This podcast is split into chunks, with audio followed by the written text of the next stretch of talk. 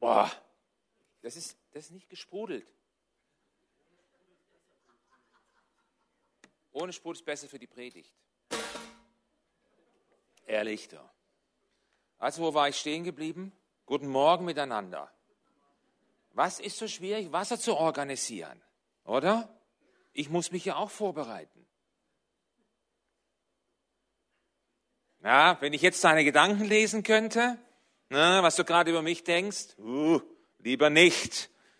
Ich weiß natürlich, was ich über so einen Redner denken würde, aber ich kann dich beruhigen, ist alles, ist alles abgesprochen. Ilja, Ilja ist ein super Kerl, super Job. Ihm geht's gut, ihm geht's gut. Danke, Ilja. aber ich dachte, Thema Konflikt. Okay, dann steigen wir doch mal mit einem Konflikt, mit einem kleinen Konflikt ein. Und du merkst sicher, sehr unangenehm. Als unbeteiligter Zuschauer so Konflikte. Mm. Und dabei müssten ja Konflikte gar nicht sein. Es gibt eine ganz einfache Lösung. Wenn alle meiner Meinung wären, hätten wir gar keine Konflikte. Das Problem sind die, die meinen, sie müssten das anders sehen als ich. Wobei ich aber recht habe, und das ist allerhand. Ja, wie gut. Wie gut, dass nicht alle meiner Meinung sind und auch nicht deiner. Was wäre das für eine traurige Welt? Menschsein bedeutet Vielfalt und da gibt's verschiedene Meinungen. Sichtweisen und ja, ab und zu entstehen daraus, ergeben sich daraus Konflikte. Die kennen wir alle. Und ich möchte heute in dieser Predigt so ein bisschen auf jene zwischenmenschlichen Konflikte möchte ich mich beschränken, die es eben auch typischerweise in Gemeinde gibt, Gemeinden unter Christen gibt. Egal, ob man jetzt vielleicht enger befreundet ist, ob man sich einfach so gut kennt oder ob man halt in der Gemeinde gemeinsam unterwegs ist, sich da hier und da trifft, hat aber alles mit Beziehungen zu tun, natürlich in einem unterschiedlichen Maß. Und dann gibt's da die kleinen Konflikte und Reibereien, die kommen und gehen, da muss man nicht viel Wind drum machen.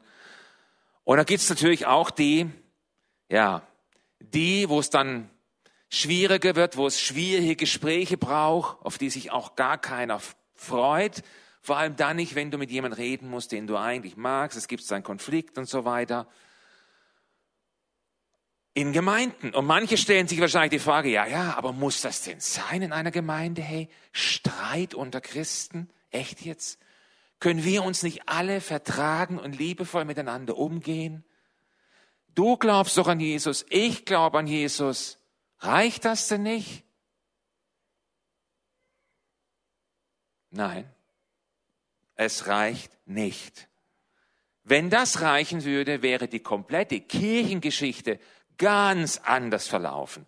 Dann hätten wir die ganzen Kloppereien nicht in den Gemeinden, die ganzen Spaltungen, die es gab. Aber wenn du zurückschaust in die Geschichte, durch alle Jahrhunderte durch des Christentums, findest du Konflikte, oft auch Spaltungen. Und eigentlich, wenn man schon bei den ersten Gemeinden ist, da merkt man schon, oha, okay, so sieht das aus. Das schreibt Paulus im Galaterbrief an die Gemeinden in Galatien, Galater 5, Vers 14 und folgende. Zuerst schreibt er, denn das ganze Gesetz ist in dem einen Wort erfüllt, liebe deinen Nächsten wie dich selbst. Wunderbar, damit ist doch alles gesagt, ist doch der Boden gelegt. Und dann schreibt er gleich im nächsten Vers, geht's weiter, wenn ihr euch aber untereinander beißt und fresst, so seht zu, dass ihr nicht einer vom anderen aufgefressen werdet. Uh, da war was los in den Gemeinden, würde ich mal sagen. Warum ist das so? In der Schweiz würden sie sagen, es mönchelet. Das ist der Grund. Wir sind alles Menschen. Jeder mit seinen Stärken und Schwächen. Das heißt, es menschelet. Auch hier in der schönen Aussicht. Ja, ich weiß. Sollte es nicht für möglich halten. Aber eigentlich soll es uns auch nicht überraschen unbedingt, denn ah, schon auf der ersten Seite der Bibel geht das ja schon los. Der erste Konflikt, wenn du so willst, der findet sich noch im Garten Eden, findet der statt. unmittelbar nach dem Sündenfall. 1. Mose 3, Vers 11 und 12. Wer hat dir gesagt, dass du nackt bist? fragt Gott der Herr. Hast du etwa von den verbotenen Früchten gegessen? Die Frau, antwortet Adam, die du mir zur Seite gestellt hast, gab mir die Frucht. Deshalb habe ich davon gegessen. Beschuldigung, sich rausreden, den anderen in ein schlechtes Licht drücken, damit ich besser dastehe. Beste Zutaten für einen Konflikt. Die Beziehung zwischen Adam und Eva stimmte da schon nicht mehr so ganz. Und es folgt auch sehr schnell der nächste ganz große Konflikt, den wir von, von dem wir in der Bibel lesen, zwischen Kain und Abel, den Kindern von Adam und Eva. Und der endet ja tragischerweise mit dem ersten Mord der Menschheitsgeschichte.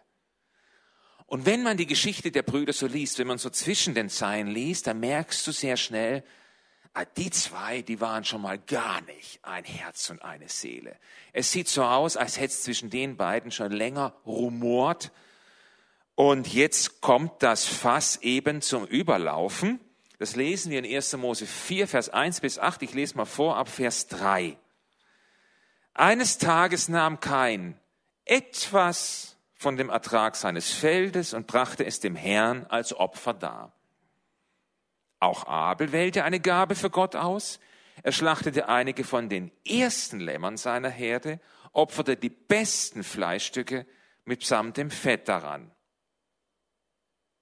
Fällt schon mal auf, die zwei schaffen es nicht, ein gemeinsames Opfer zu bringen, können sich nicht zusammentun, jeder getrennt aber in Sichtweite voneinander. Und ich habe da so ein bisschen was betont. Denn dann heißt es hier, der Herr blickte freundlich auf Abel und nahm sein Opfer an.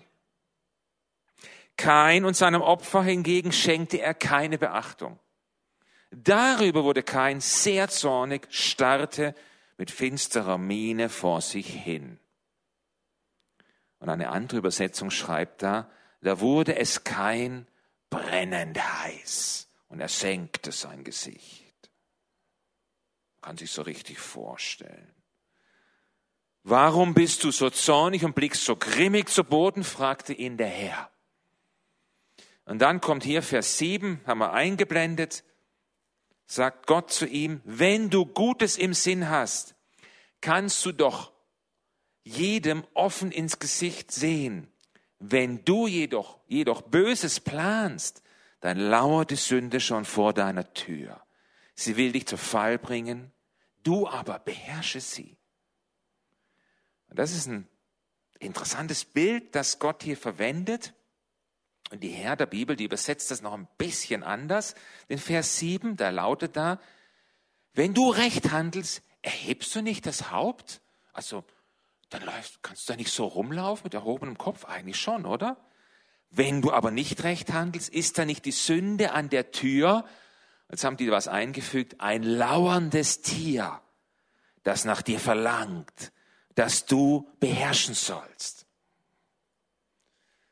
Also Neid und Zorn steigen da ja in Kain hoch und er lässt ihn so freien Lauf.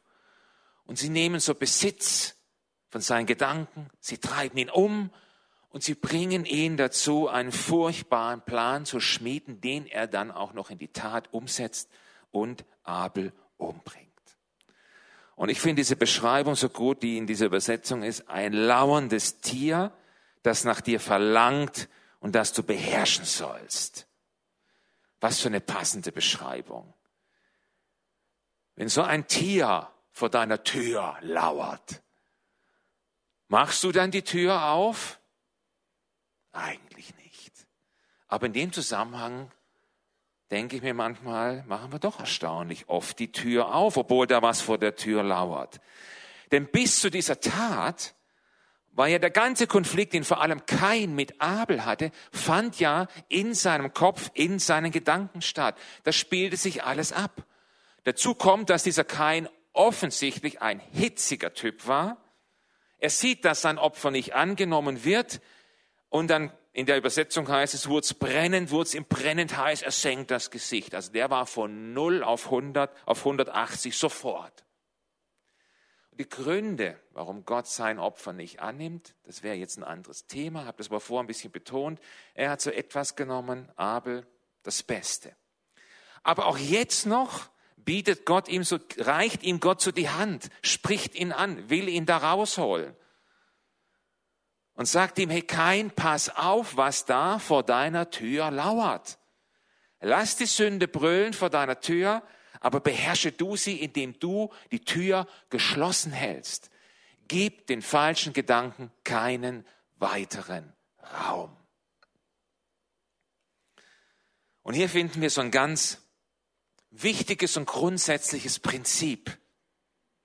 Und Martin Luther hat dieses Prinzip auch verwendet, hat aber ein anderes Bild dafür benutzt. Aber es geht ums Gleiche.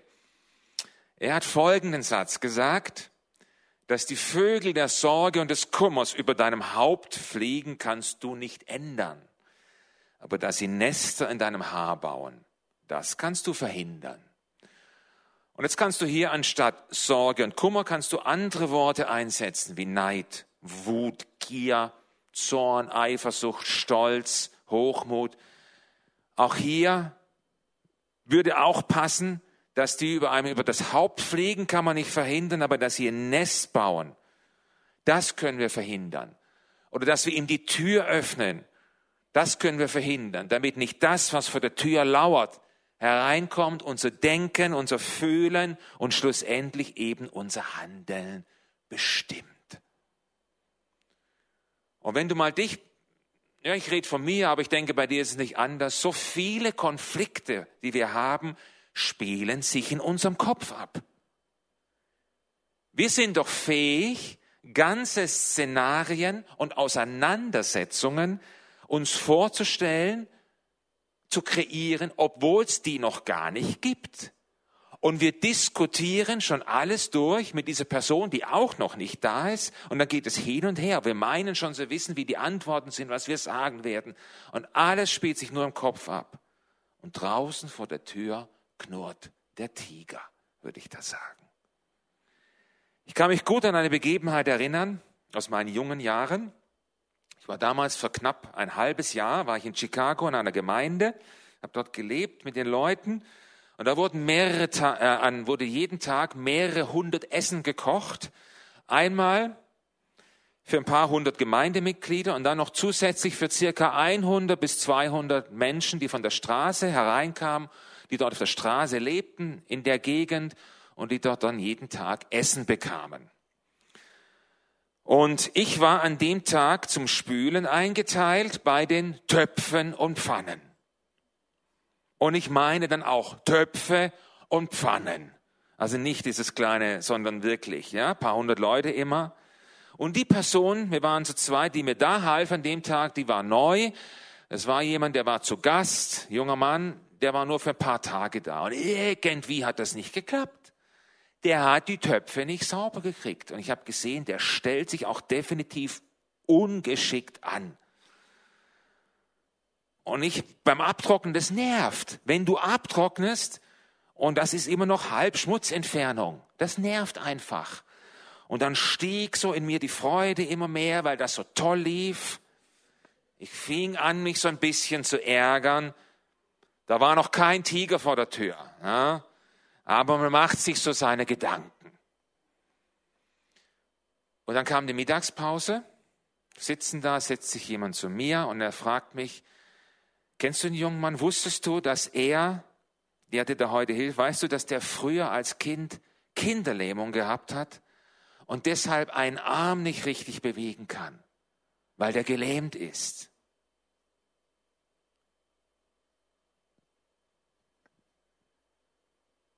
Hast du schon mal ein Loch gesucht, in dem du dich verkriechen kannst vor Scham? Boah, da lief es mir heiß und kalt den Rücken runter. In dem Moment hätte ich eins brauchen können. Da ist mir ein Wort eingefallen, das sagen die Schwaben, das kann ich hier nicht sagen, das fängt mit SCH an.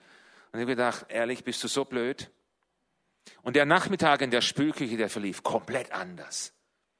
Die Gedanken weg, nichts mehr da. Der Umgang mit ihm ganz anders. Und das war echt, das war echt eine Lektion für mich, Das war noch kein Konflikt, aber irgendwo in der Ferne hat sich vielleicht schon ein Tiger auf den Weg gemacht. Wer weiß. Und es gibt eine ganz einfache An Wahrheit, die gilt nicht für jeden Konflikt und doch für so viele, die lautet, was du auf der sachlichen Ebene nicht klärst, wird persönlich. In meinem Fall kam es zu einer sachlichen Klärung durch eine dritte Person, die mir das gesagt hat, weil er hätte es mir wahrscheinlich nicht gesagt. Und ich würde heute sagen, der Herr hat's so geschenkt und hat mich nochmal rausgerettet aus dem, was da war. Dafür bin ich ihm dankbar. Ob ein sachliches Gespräch bei Kain und Abel geholfen hätte, ich weiß es nicht. Es kam nicht dazu. Aber wenn man einen Konflikt angehen möchte auf einer sachlichen Ebene, da gibt es eigentlich so zwei Punkte, die es zu beachten gilt. Und es lohnt sich, das zu machen, Konflikte sachlich anzugehen, bevor sie persönlich werden. Der erste ist, ich spreche mit der betreffenden Person eins zu eins, face to face, Gesicht zu Gesicht.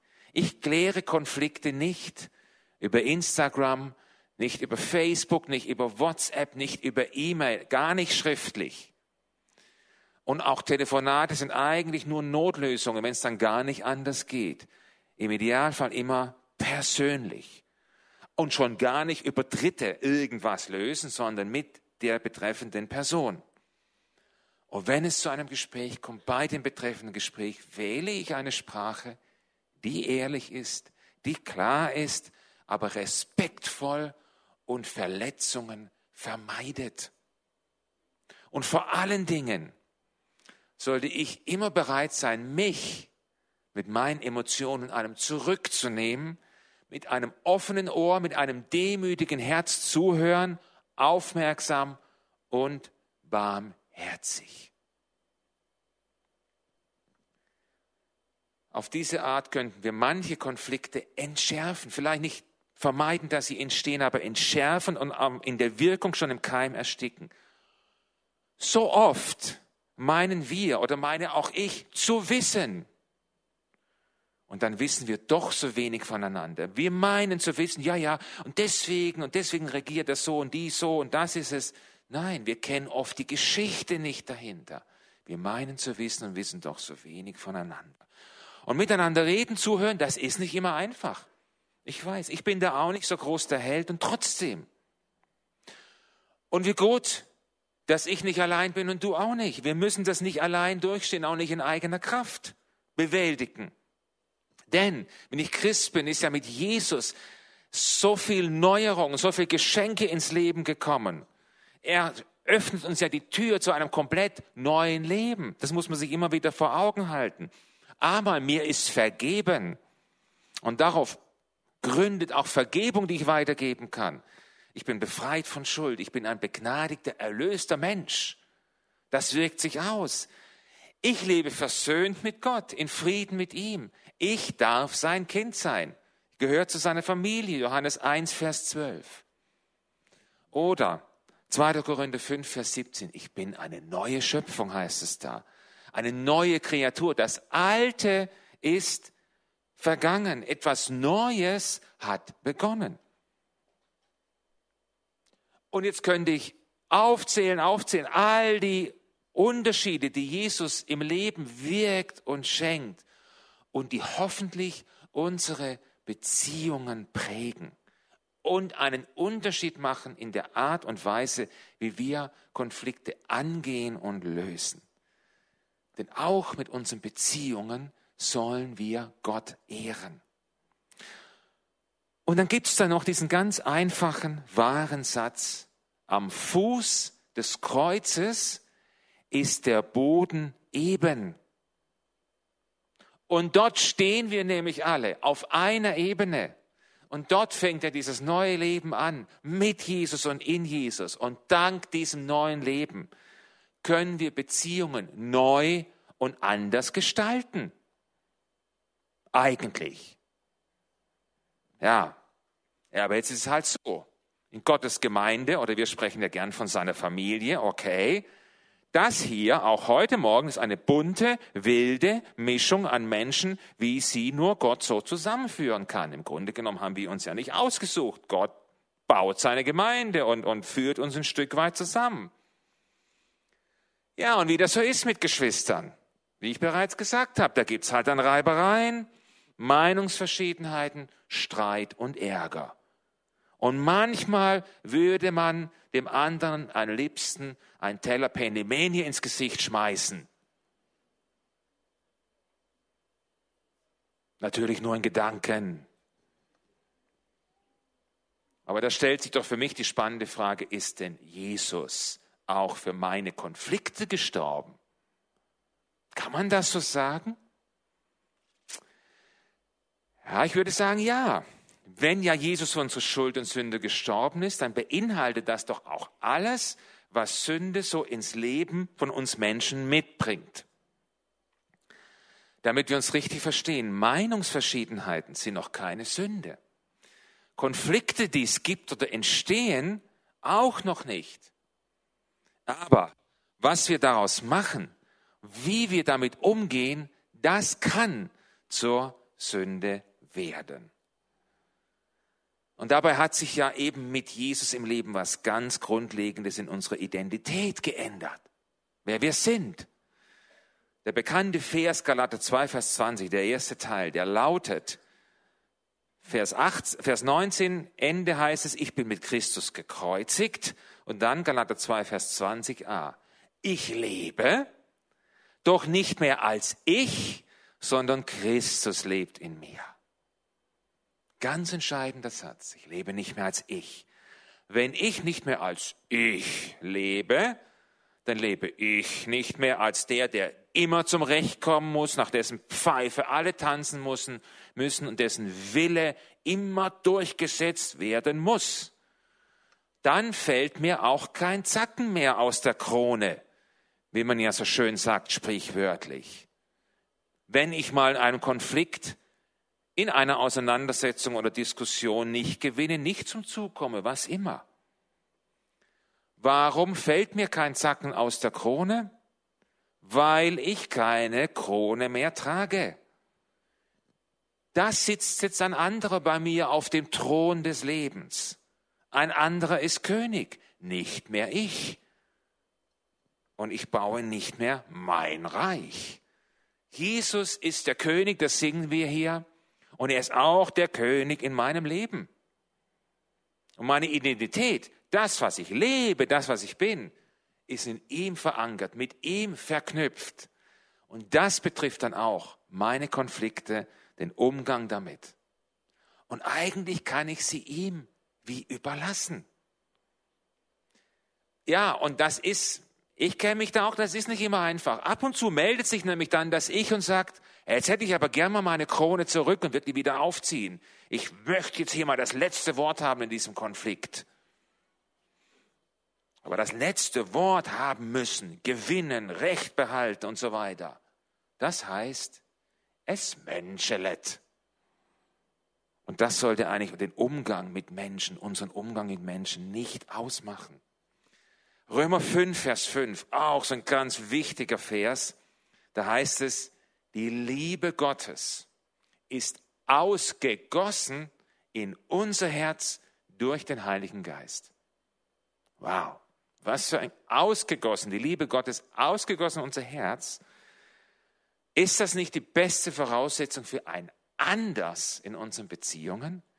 Und ist das nicht auch sogar, ist das nicht diese Liebe Gottes, die mich sogar befähigt und freisetzt, für den oder die anderen zu beten und die zu segnen, mit denen ich im Konflikt stehe? So weit kommt's noch. Na? Warum nicht? Das heißt ja nicht, dass, ich, dass wir immer einer Meinung sein müssen dann. Aber das ist zum Beispiel ein Schritt. Probier es mal aus. Wenn du mit jemandem im Clinch schlägst, bete für die Person und segne sie. Und wenn man nicht einer Meinung wird, es gibt zum Beispiel auch die Möglichkeit der Zweinigung. Das ist ein Wort, was man jemand so genannt hat. Das bedeutet, wir sind uns darin einig, dass wir uns nicht einig sind, dass wir uns in dieser Sache, dass wir bei diesem Thema eine andere Meinung haben und nicht übereinstimmen. Trotzdem sind wir bereit, gemeinsam weiterzumachen. Das wäre dann eine Zweinigung. Gemeinsam weiterzumachen, so wie wir gemeinsam am Fuß des Kreuzes stehen, auf einer Ebene. Und das sollten wir nie vergessen, wo wir Konflikte haben oder austragen. Und da, wo es tatsächlich keine gemeinsame Zukunft mehr gibt, das möchte ich auch erwähnen, ja, wo man dann getrennte Wege geht, einschlägt, da sollten wir doch, soweit es an uns liegt, dafür sorgen, Sorge tragen, dass das eben dann nicht im Streit geschieht, dass nicht der Streit das Letzte ist, sondern dass eben Jesus, dieser Friedensfürst, wie er auch genannt wird in Jesaja, der den Frieden bringt, dass er das letzte Wort hat und dass er dieses Auseinandergehen, das dann stattfindet, prägt. Wie ich am Anfang erwähnt habe, es gibt ganz viel Auseinandergehen in der Kirchengeschichte. Ob es immer nötig gewesen wäre, das lasse ich in Frage gestellt. Aber wie gut, wenn man das auch dann mit Jesus als den Friedenfürst machen kann, wo er das letzte Wort hat. Er ist ja der, der uns helfen möchte in unseren Konflikten, in diesen zwischenmenschlichen Spannungen. Jesus ist ja ein Beziehungsmensch. Ihm liegt der Beziehung am Herzen. Wir leben ja von zwei Beziehungen. Liebe Gott, den Herrn von ganzem Herzen, das ist die erste Beziehung, und deinen Nächsten wie dich selbst. Das sind die zwei Ebenen von Beziehungen, in denen wir stehen, die wir leben. Und da ist er mittendrin und will uns helfen, dies so zu gestalten, dass er geehrt wird und dass sein Frieden das letzte Wort hat. Und ich weiß nicht, wo du, mit was du heute Morgen gekommen bist. Vielleicht stehst du auch in einem Konflikt. Weiß auch nicht, was für dich heute dran ist. Aber vielleicht ist es ja, dass du sagst, ich glaube, ich muss meine Gedanken kontrollieren und ich muss vor allem die Tür zulassen. Und ich lass, und du entscheidest dich dafür, ich lasse das nicht rein, was vor der Tür steht. Gut. Wenn du dafür Gebet brauchst, jemand, der dir hilft, Gebet dich unterstützt, dann geh zu jemand. Oder du sagst, ich glaube, ich sollte ein Gespräch suchen und am besten mit ganz großen Ohren zuhören und ganz offenen Herzen. Oder aber du weißt, oder der Herr macht dir klar, es ist an der Zeit, die Hand auszustrecken, Vergebung auszusprechen und Frieden zu schließen. Was immer für dich dran ist, wag es. Wenn es heute für, dran, für dich dran ist, wag es heute mit Jesus an deiner Seite. Ich möchte abschließen mit einem Gebet und ich möchte jetzt für die beten, die wissen, da steht noch was für sie an, dass der Jesus die Kraft dazu gibt und Konflikte nicht persönlich werden oder immer größer werden, sondern dass der Friede Gottes hineinkommt und Klärung stattfindet. Dafür möchte ich beten. Wir bleiben sitzen. Ich danke dir, Jesus, dass du der Friedenfürst bist. Und ich weiß, auch deine Jünger damals haben sich, hatten ihre Konflikte, ihre Streitigkeiten. Und du kannst damit umgehen, aber du möchtest uns auch helfen drin.